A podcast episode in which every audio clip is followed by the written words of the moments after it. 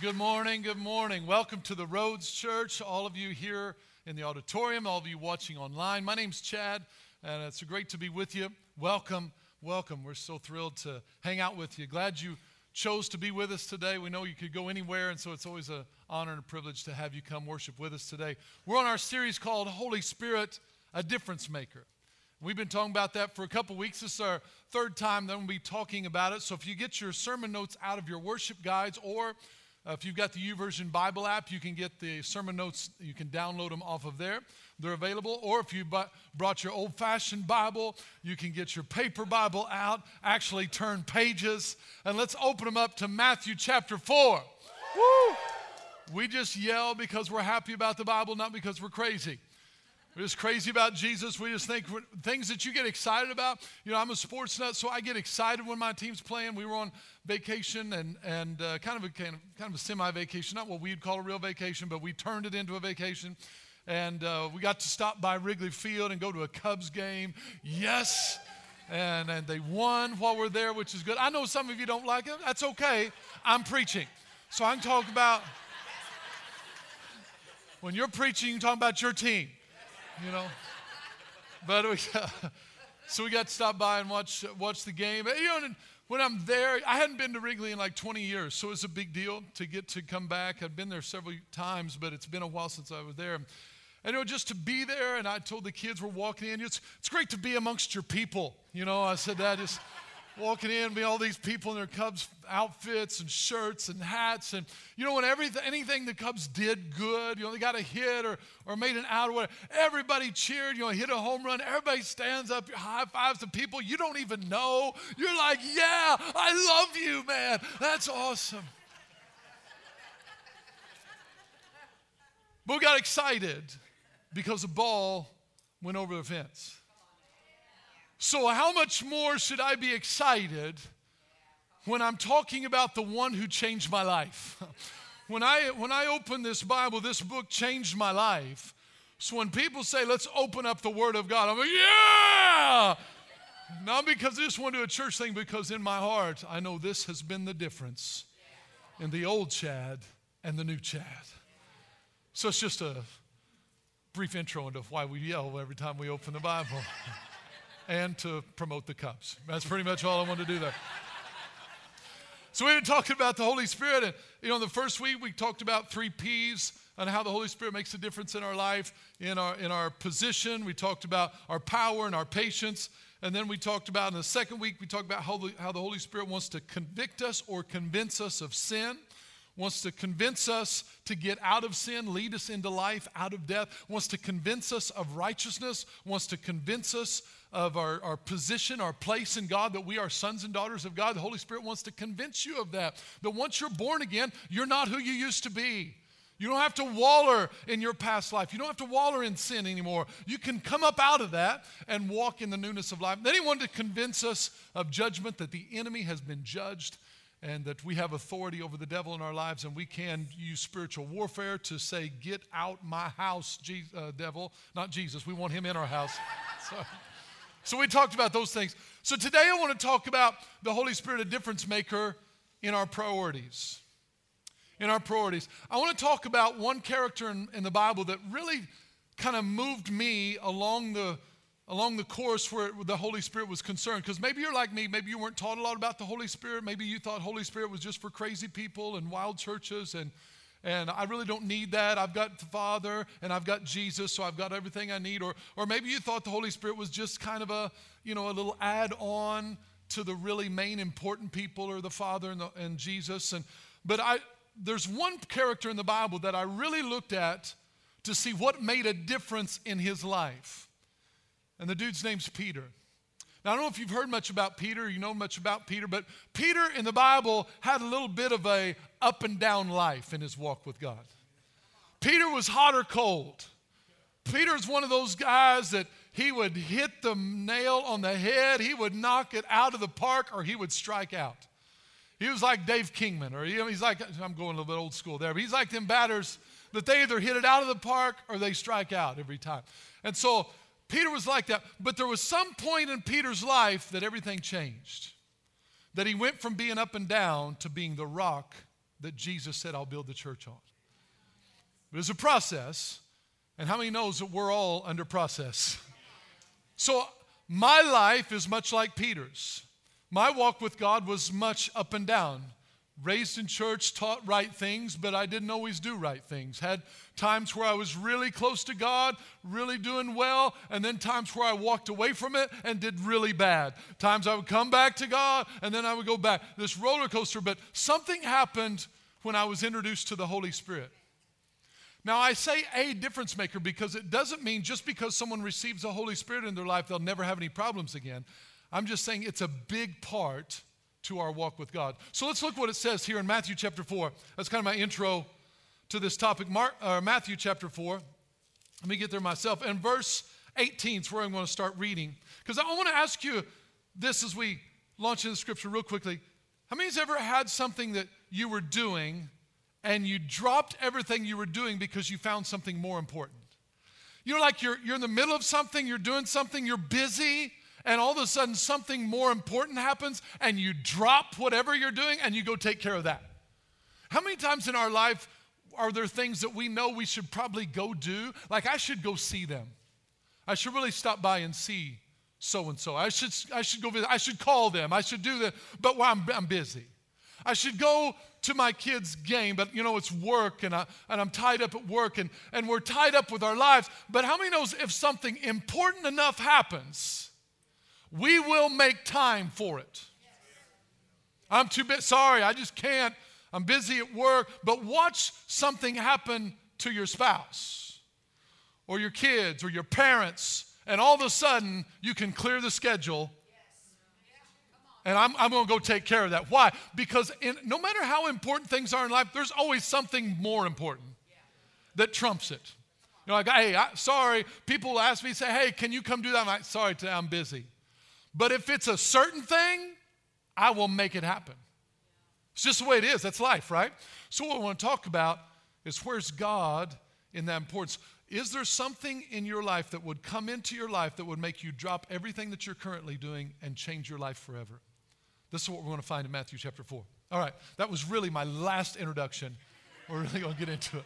Matthew chapter four, verse eighteen. And Jesus, walking by the Sea of Galilee, saw two brothers, Simon, called Peter, and Andrew, his brother, casting a net into the sea, for they were fishermen. Then he says to them, follow me, and I will make you fishers of men. They immediately, everybody say immediately, left their nets and followed him. I want to start here with this and look in verse eighteen. Jesus is walking by the Sea of Galilee, and, and two brothers, he sees them there. They're casting net into the sea, for they were fishermen. And I, when I saw the for they were fishermen, I thought, well, that's kind of odd that they threw that in. But then I felt like God was saying, hey, I'm just making sure you know they weren't on vacation. They were casting net into the sea, for they were fishermen. In other words, they were doing what they do. They were at work. They were on their grind. They're doing what fishermen do. They cast nets into the water and they pull them back and they hope there's fish in them. They were just doing what they do every day. They're fishermen. Fishermen fish. So the context for you and I is put yourself in this situation. God's wanting to impact us right in the middle of whatever we're doing. Farmers drive tractors. That's what they do. Coal miners, they dig for coal. Teachers teach kids. At the office, you're on the keyboard. Why? Because that's what you do. That's what was happening. They're just out there fishing because this is what fishermen do. And then something happens. And Jesus said to them. I like this part because they're fishing and Jesus speaks to them. It doesn't say that they were in the tabernacle in the middle of an awesome praise and worship service and God spoke to them. It doesn't say they were in the middle of a prayer meeting and the presence of God was so thick that you could cut it with a knife and God spoke to them. Said, no, they were casting nets because they're fishermen. In other words, God wants to speak to you and I wherever we are all the time. You need to expect God wants to speak to you when you're walking down the hall at school. God wants to speak to you. When you're at your office, pecking away on that keyboard, doing your monotonous tasks, God wants to speak to you. While you're working alongside that coworker and you're not happy about your day, keep your radar on, because God may just want to say something to you to tell your coworker that could change their life. Yes, yes. They're casting nets, and God spoke to them. What are you going to be doing when God wants to speak to you? Will you hear it, or do you only have your God ears on on Sunday? Are we only listening for the voice of God when it's like this? Are we looking for the voice of God when it looks like this? We always got to be listening. He said to them, look what he said. Follow me. Pretty short, to the point. Follow me. Keep in mind, they're not too familiar with this guy. Some guy comes up on the shore and says, follow me. It's important for us to realize God does the calling, we do the following. Jesus called him, said, follow me, follow me. I call, you follow. God speaks, we come. If we don't speak, or if we don't come, we're not going to experience everything God has for us. God is saying to everyone who will listen, the Bible says, whosoever will call upon the name of the Lord will be saved. Whosoever responds to the gift of salvation. God is saying, follow me to everyone. The ones who respond to the call are the ones who's going to experience what God wants them to experience. The Bible says it this way, many are called, but few are chosen. Do you know why few are chosen? Some people will try and tell you that that scripture means God's only calling certain people to salvation. God's only choosing certain ones to go to heaven. Well, that's not what the Bible means at all. That's context. He's saying, many are called, few are chosen. Why are only a few chosen? Because only so many are responding to the call. You don't get picked if you don't show up. Hey, everybody, tryouts for the team are this week, Saturday, nine o'clock. Be there. Guess who's going to get picked for the team? Those who show up. You show up Monday, mad as a hornet. I didn't get picked. Some type of discrimination. Why didn't you choose me? What is it about me you don't like? Were you there? No. That's why you weren't chosen. Answer the call. Answer the call. Many are called, few are chosen. I can't be chosen. If God says follow me, I can't blame God if I'm not experiencing what God wants me to experience if I'm not following him. I've got to answer the call. And this is what Jesus said to him. He said, hey, follow me. Follow me. If you're going to answer the call, know this. He says, follow me and I will make you. Follow me and I will make you. Remember this. Our job is the following. God's job is the making. Look what it says. Follow me. Jesus is reading. It's in the red. Follow me and I will make you. In other words, what God is saying, all you got to concentrate on is following me. And in the pursuit of me, I will change you. We want to change our life and then come to God. God says, no, no, no, no, no. Just follow me. And while you follow me, I will change you. I will make you. The word make there indicates a process. I will make you. I will, like if you're going to make something, you're going to make a cake or you're going to make a pie. It takes different ingredients and you got to put it together. There's a process involved. He says, if you will follow me, I will make you. If I will do my job, God can do his job. But if I will not do my job in following him, God cannot do his job in making me. He can't make me what he wants me to be if I won't follow the pattern that he's put in place. Somebody gives you a pattern to build something.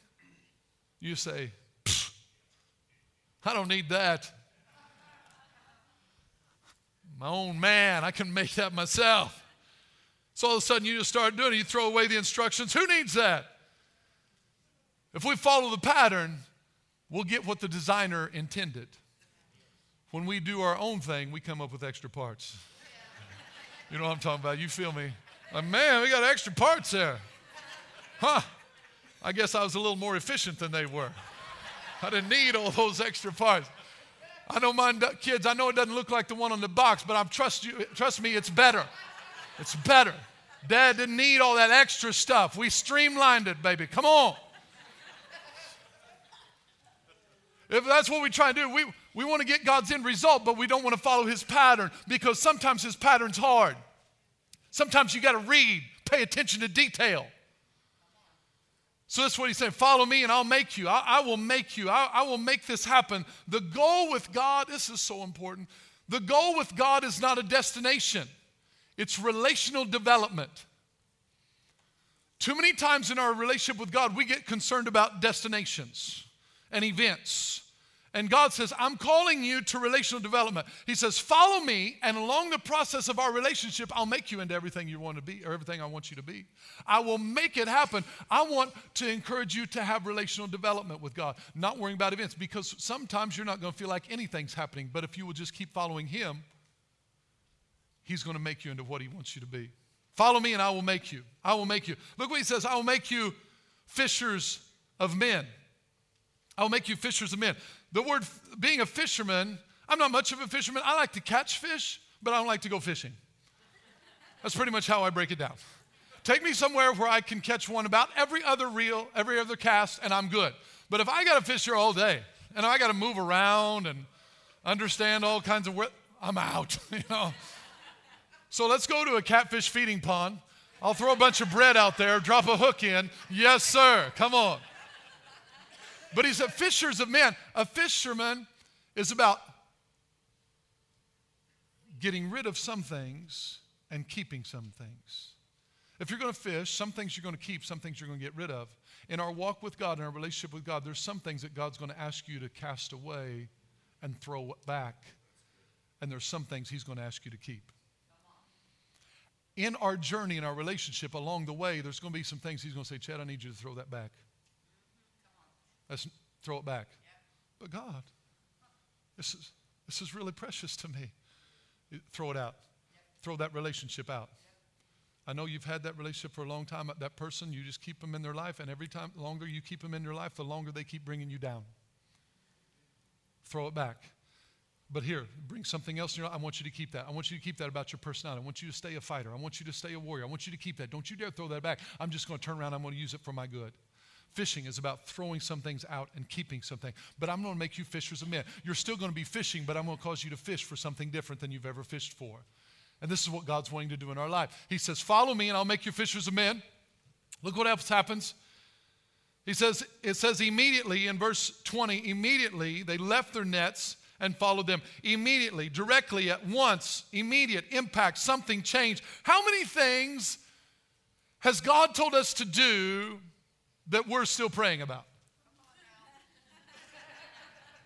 I mean, you know what I'm talking about? Those things that you feel like God's put on your heart to do, and so then you add that to your prayer list, like things I'll start praying about. He said, I told you to call them. Yeah, I'll, I'll do that. I told you to get your finances in order. Yeah, yeah, I'll start, man, I'll start working on it. I didn't say start working on it. I said, do it. I need you to go pray for that person. Yeah, well, phew, man, look at the time. A little busy right now. Immediately, here's what I'm saying. In our relationship with God, we need to learn the power of immediately. This, I'm preaching to myself. When God says do something, that's the time to do it. Not think about it, not pray about it, not ask other people what they think. If God told you to do it, go do it. Immediately, it says they, they left their nets. Immediate change. But look what happens. They, they left their nets. That word left means to leave someone, cease, stop, move away from.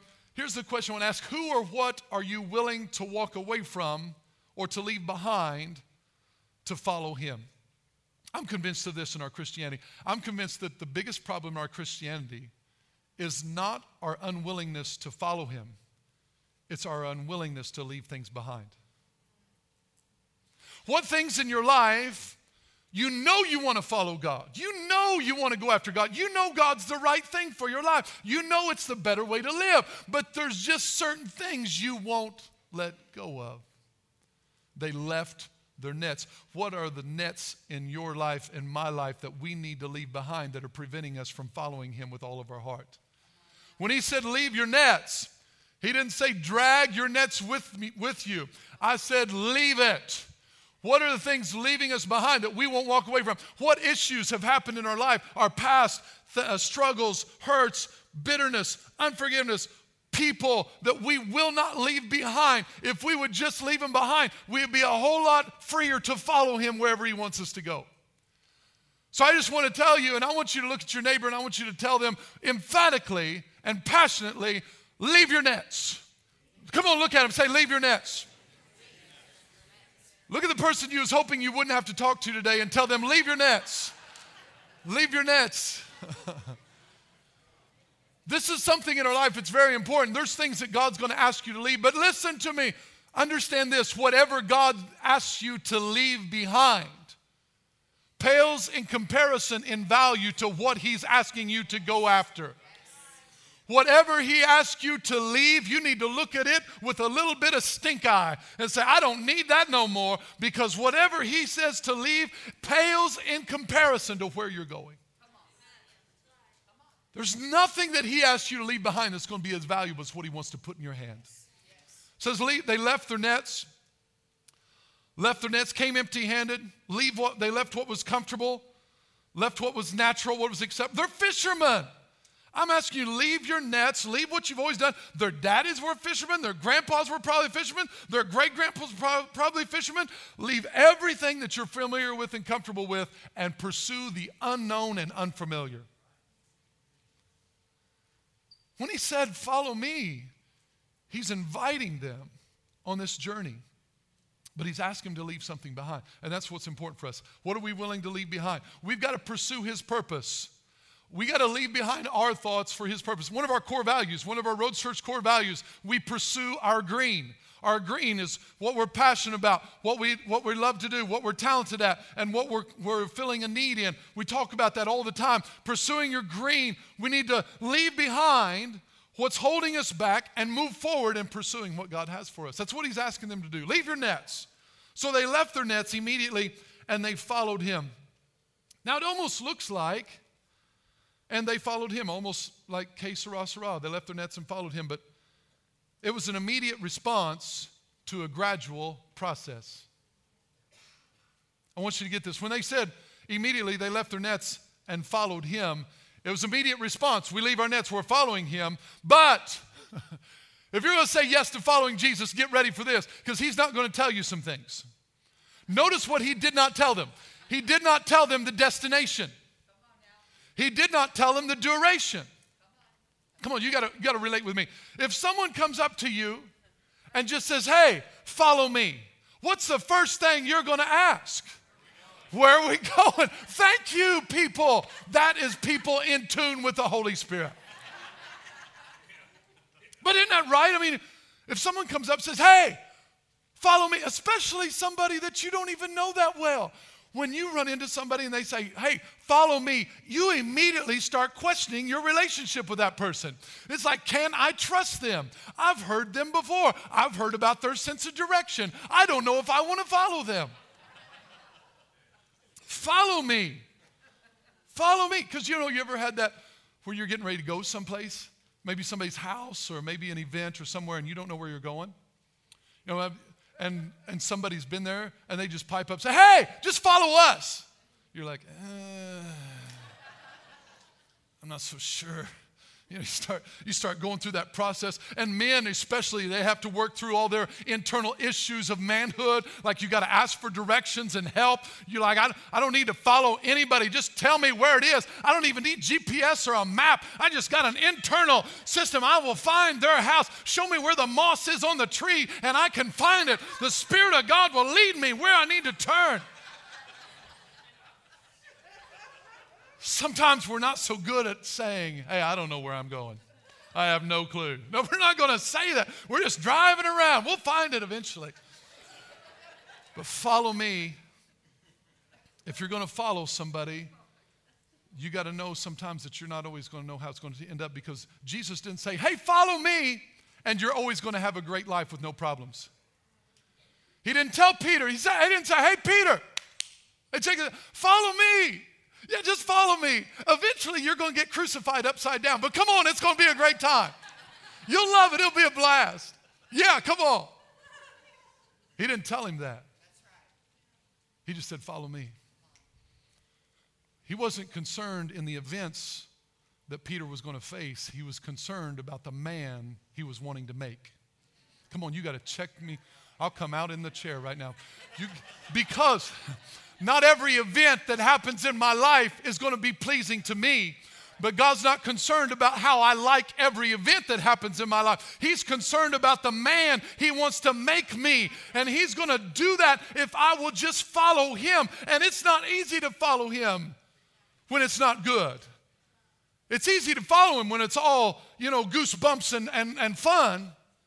But how about when you got to follow him through a briar patch? And he, you got to follow him through a tight space, and You, you, it's uncomfortable, and you're scraping your arms, and, and you got to follow him. No matter what you're going through, I just want to encourage you, keep following him. No matter how difficult it is, no matter what you're looking at today, if you will follow him, you will get your way out. But how many knows if we try our own path, sometimes we can get lost because we have our own sense of direction. You know what I'm talking about. I, I think I ought to do this. Yeah, yeah. How's that, how's that going to work? I think it's okay for me to do this. Follow me, Jesus was saying. So they, they drop their nets and they follow him, but it's a process. So here's the process of Peter's life. I want to talk about this briefly here. Immediately, Peter drops his nets and he follows Jesus. But how many knows this? If you've heard anything about Peter's life, Peter's life and his following of Jesus was not all awesome. Let me give you some highlights. I want to give you some moments in the walk of Jesus. Maybe it sounds like yours because this sounds like my walk with Jesus at times over my journey. For those who think that everyone's supposed to have it perfect and everything runs smooth all the time, for those that think that Christians never have any problems and all they have is awesome moments, for those who live through Instagram posts and pictures of people that think their life is, is all uh, wonderful and have no difficulties, have no struggles, let me introduce you to real Christianity is that you have to walk through and follow him through the triumphs and through the tragedies. You have to follow him. But I'm going to tell you, my Bible says that thanks be to God who always leads me in triumph. So I want to tell you, encourage somebody, if you're not experiencing triumph right now, keep following because he will lead you into triumph eventually if you'll keep following him. You've got to keep following him. But it's, the problem is, is when we get in the tragedy part and we want to park. Or we want to turn off and veer to the other side. It is in the tragedy you need to follow him the closest. Stay on his tail. He'll lead you out of it. Here's what Peter's, Peter had moments of boldness and moments of fear, moments of certainty and moments of confusion. Let me give you some of his moments of boldness and certainty. How about when he fed, he was part of feeding the five thousand people with five loaves of bread and two fish? That's pretty cool. You're there with your own eyes and you see twelve baskets of food left over. He saw that with his own eyes. He was on the Mount of, Transfig- uh, Mount of Transfiguration, and Elijah and Moses and Jesus all show up in their heavenly bodies, and Peter's like, what? This is crazy. Let's build temples for all of you. Let's just start and worship right. He saw all that. That's a pretty bold moment. That brings some certainty into you about relationship with Jesus. How about when he was catching a fish? That was not a big deal to Peter to catch fish, but to catch a fish with a coin in its mouth to pay his taxes, just like Jesus said. I mean, you know, when he's reeling that bad boy in, he's like, oh, man, because Jesus said the first fish you catch is going to be a coin in, take it out and pay your taxes. So he pulls out, he's like, oh, sure enough, there's a coin. Are you serious? Dude, I would have wigged out on that one. I'm just, for real, that would have been a coin and a fish. So he saw that was got to be a big, I got to be a big moment, right? How about when he walked on water? Kind of a big deal. I know of two people in the history of humanity that have walked on water. Jesus, pretty good. Peter, he walked on water. Surely, after all these things, Peter would never waver. How about, how about when he bolted out, hey, Jesus, you're the Christ, the Son of the living God. And Jesus said, yo, on this rock, I'll build my church. How about when he said, hey, Jesus, if everyone denies you, if all are made to stumble, I will not deny you. If I have to die with you, I will not deny you. He was bold in that moment. Aren't there times in our lives where we feel like we're as close to God as we can be? We feel bold. just God, everything's going wonderful. We feel super spiritual. We feel close to God. We're happy. Things are going well. We feel bold about our relationship. We're calm. We're praying. We feel like we've got a direct line to God, like you just whisper and God's, you know, hearing you. Isn't that awesome? But that's not all of our journey. Because same guy, right? Same guy that walked on water, he also got rebuked by Jesus. And Jesus said, "Get behind me, Satan. You're not mindful of the things of God. You're mindful of the things of men." That wasn't a great moment. He also, when Jesus asked him to pray with him in the garden, he kept falling asleep. That wasn't a strong moment for him. Also, when Jesus was arrested, the Bible says that Peter followed from a distance. And so he followed from a distance. Why? Because he knew Jesus was the real deal, but he stayed at a distance because he was still more concerned about what people thought than what Jesus thought. How many people are following God from a distance because you're afraid about what other people are going to think about you? How many people follow God from a distance because they're not sure they want to go all in? They just, they want to get into heaven, but they don't want to be thought of being a wacko. I know, I know I want to go to heaven, but you know, I kind of, I want to, I want to do the right thing. I want to serve God. I want to go to heaven, but I kind of want to do what I want to do when I want to do it. So I kind of want to live in this back and forth world. I want to, I want to follow God from a distance. I'm telling you, you can't get intimate to, with God from a distance. You can't get personal with God from a distance. So the same one that was right there, "You're the rock I'll build my church on," was also following from a distance. Another moment of boldness, he was the first one to walk in the tomb after they heard Jesus was rec- resurrected. And then after the crucifixion, he was hiding in a room for fear of the Jews, down again, up again. While he's in that room hiding from the Jews, Jesus actually appears to him, and all the other disciples except Thomas, appears to them in the room, shows himself, says, "Here, look at my hands, look at my feet, put your hand in my side, I am Jesus." That's got to be an eye-opening moment that he would never, ever think of walking away from God again, right? That's got to be, I mean, you saw him. It's got to be it. You saw Jesus. Moment of certainty. But look at John twenty-one. So here's Peter's up and down life. And I believe this speaks to some of you, either watching online or listening here as well, as it did me, that my life at times has been much like Peter's, up and down. But this is after Jesus had appeared to them, all right? So Jesus not only been crucified, Peter saw that. He saw him raised from the dead, saw him afterwards. Now look in John twenty-one, verse one. "After these things, Jesus showed himself again to the disciples at the Sea of Tiberias. And in this way, he showed himself. So Simon Peter, Thomas called the twin, Nathanael of Cana in Galilee, the sons of Zebedee, and the two others of his disciples were together. And Simon Peter said to them, 'I'm going fishing.' And they said, said to him, 'Well, we're going with you.' Simon said, 'I'm going fishing.'" You know what Peter was saying? I'm going back to the very thing that God called me out of. In that moment, I believe Peter doubted whether he could ever be what God called him to be. Even though he had seen the five thousand fed, even though he had walked on water, seen the Mount of Transfiguration, cut off the guard's ear, declared that he was the Christ, all of these things, seen Jesus after the resurrection, in that moment, he had a place of doubt whether he could ever be what God created him to be. And he said, "I'm just going to go back to what's familiar. I'm going to go back to what I'm comfortable with. I am just a fisherman. I'll only be a fisherman. That's all I'm ever going to be. I'll never be able to be this rock that the church built on. I can't see myself doing that. I'm going fishing." How many of you have ever went back and got involved in something that God called you out of?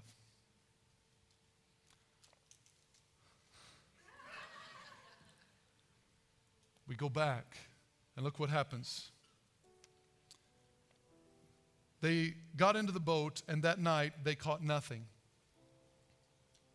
Their nets were empty. Do you know why? Because I know this about God. If you, once you know about God, once you hear the call of God, if you try to go back to what he called you out of,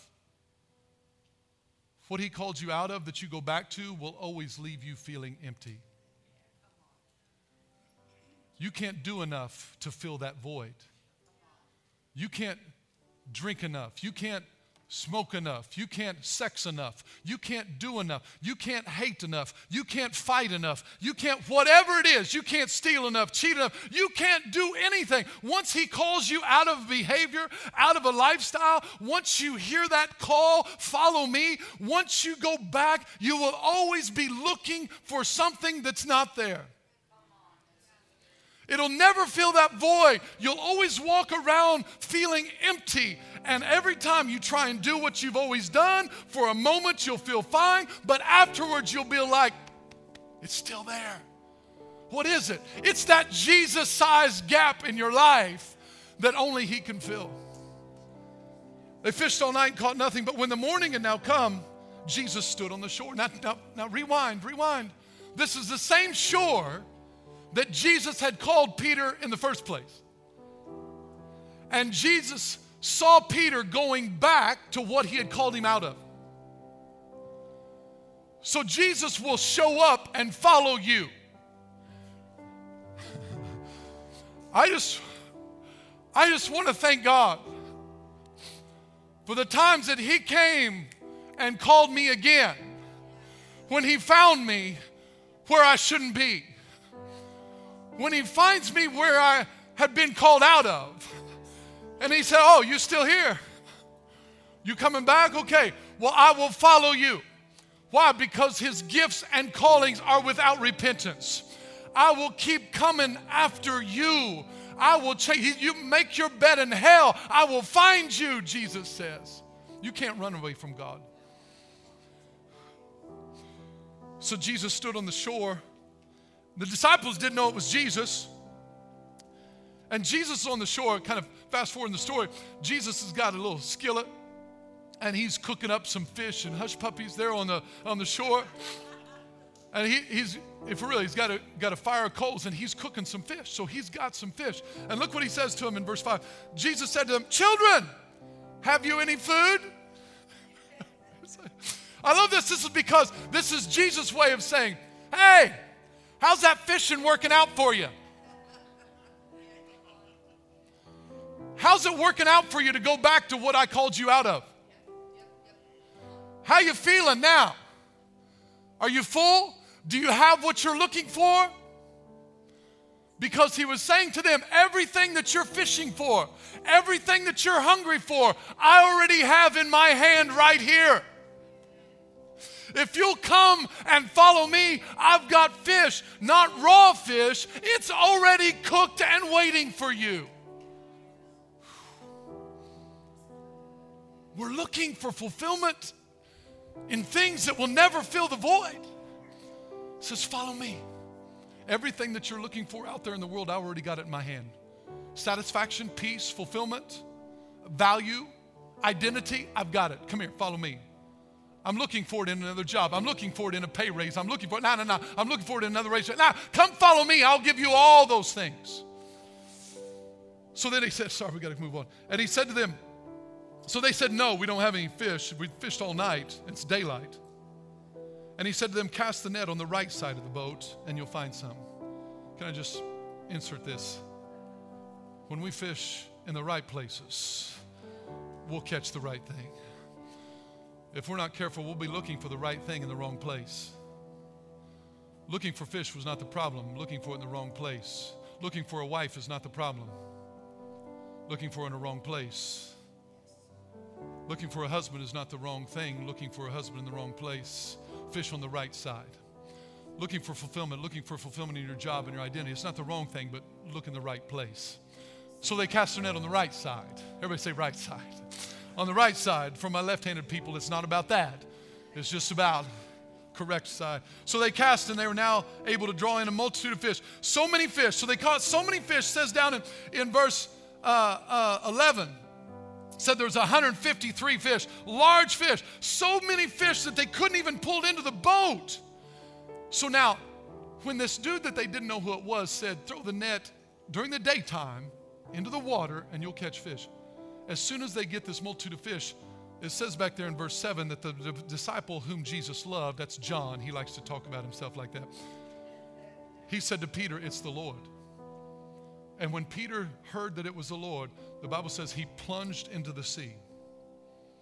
So he brings, I gotta fast forward. So he brings all this stuff they bring to the fish to the shore, and Jesus has his fish already cooked up, says, hey, bring some of your fish, we'll cook it up, we'll have a big feast, it's gonna be awesome, we'll have a fish fry. Come on, let's all eat.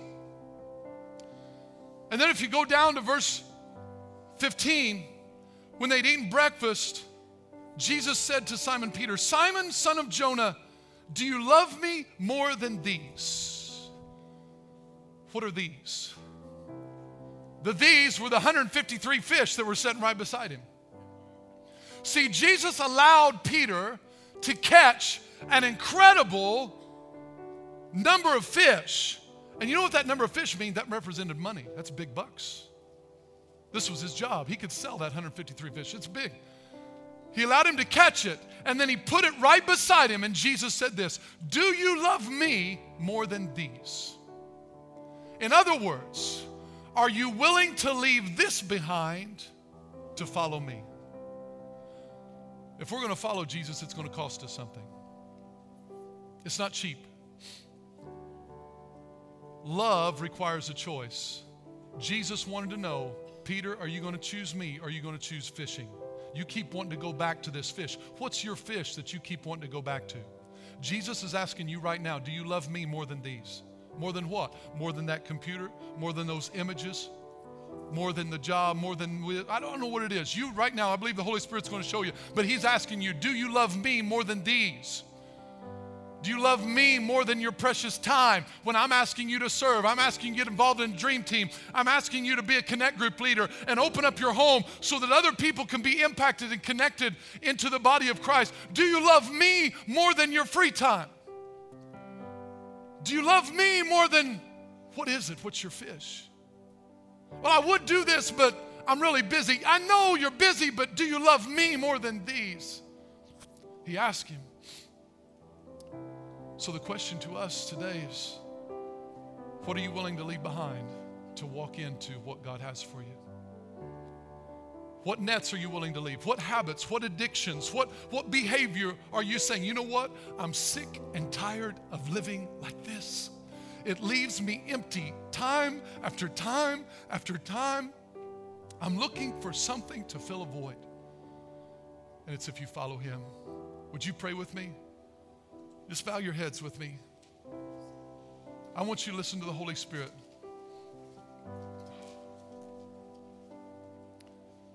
And I want you to respond to this question as the Holy Spirit asks you, will you follow me? Will you follow me right now in this season of your life when it just stinks? Will you follow me or will you bail? Are you going to follow me or are you going to give up? Are you going to follow me? Not follow your feelings, not follow your emotions. You're going to follow me. Follow what I say. I can't make you into what I want to make you if you won't follow me with every detail. When you follow me partially, I can only make you partially. Come on, you got to hear that. Partial following leads to partial making. Lord, I want everything you have for me. But I only want to follow you in partial obedience. It's not going to happen.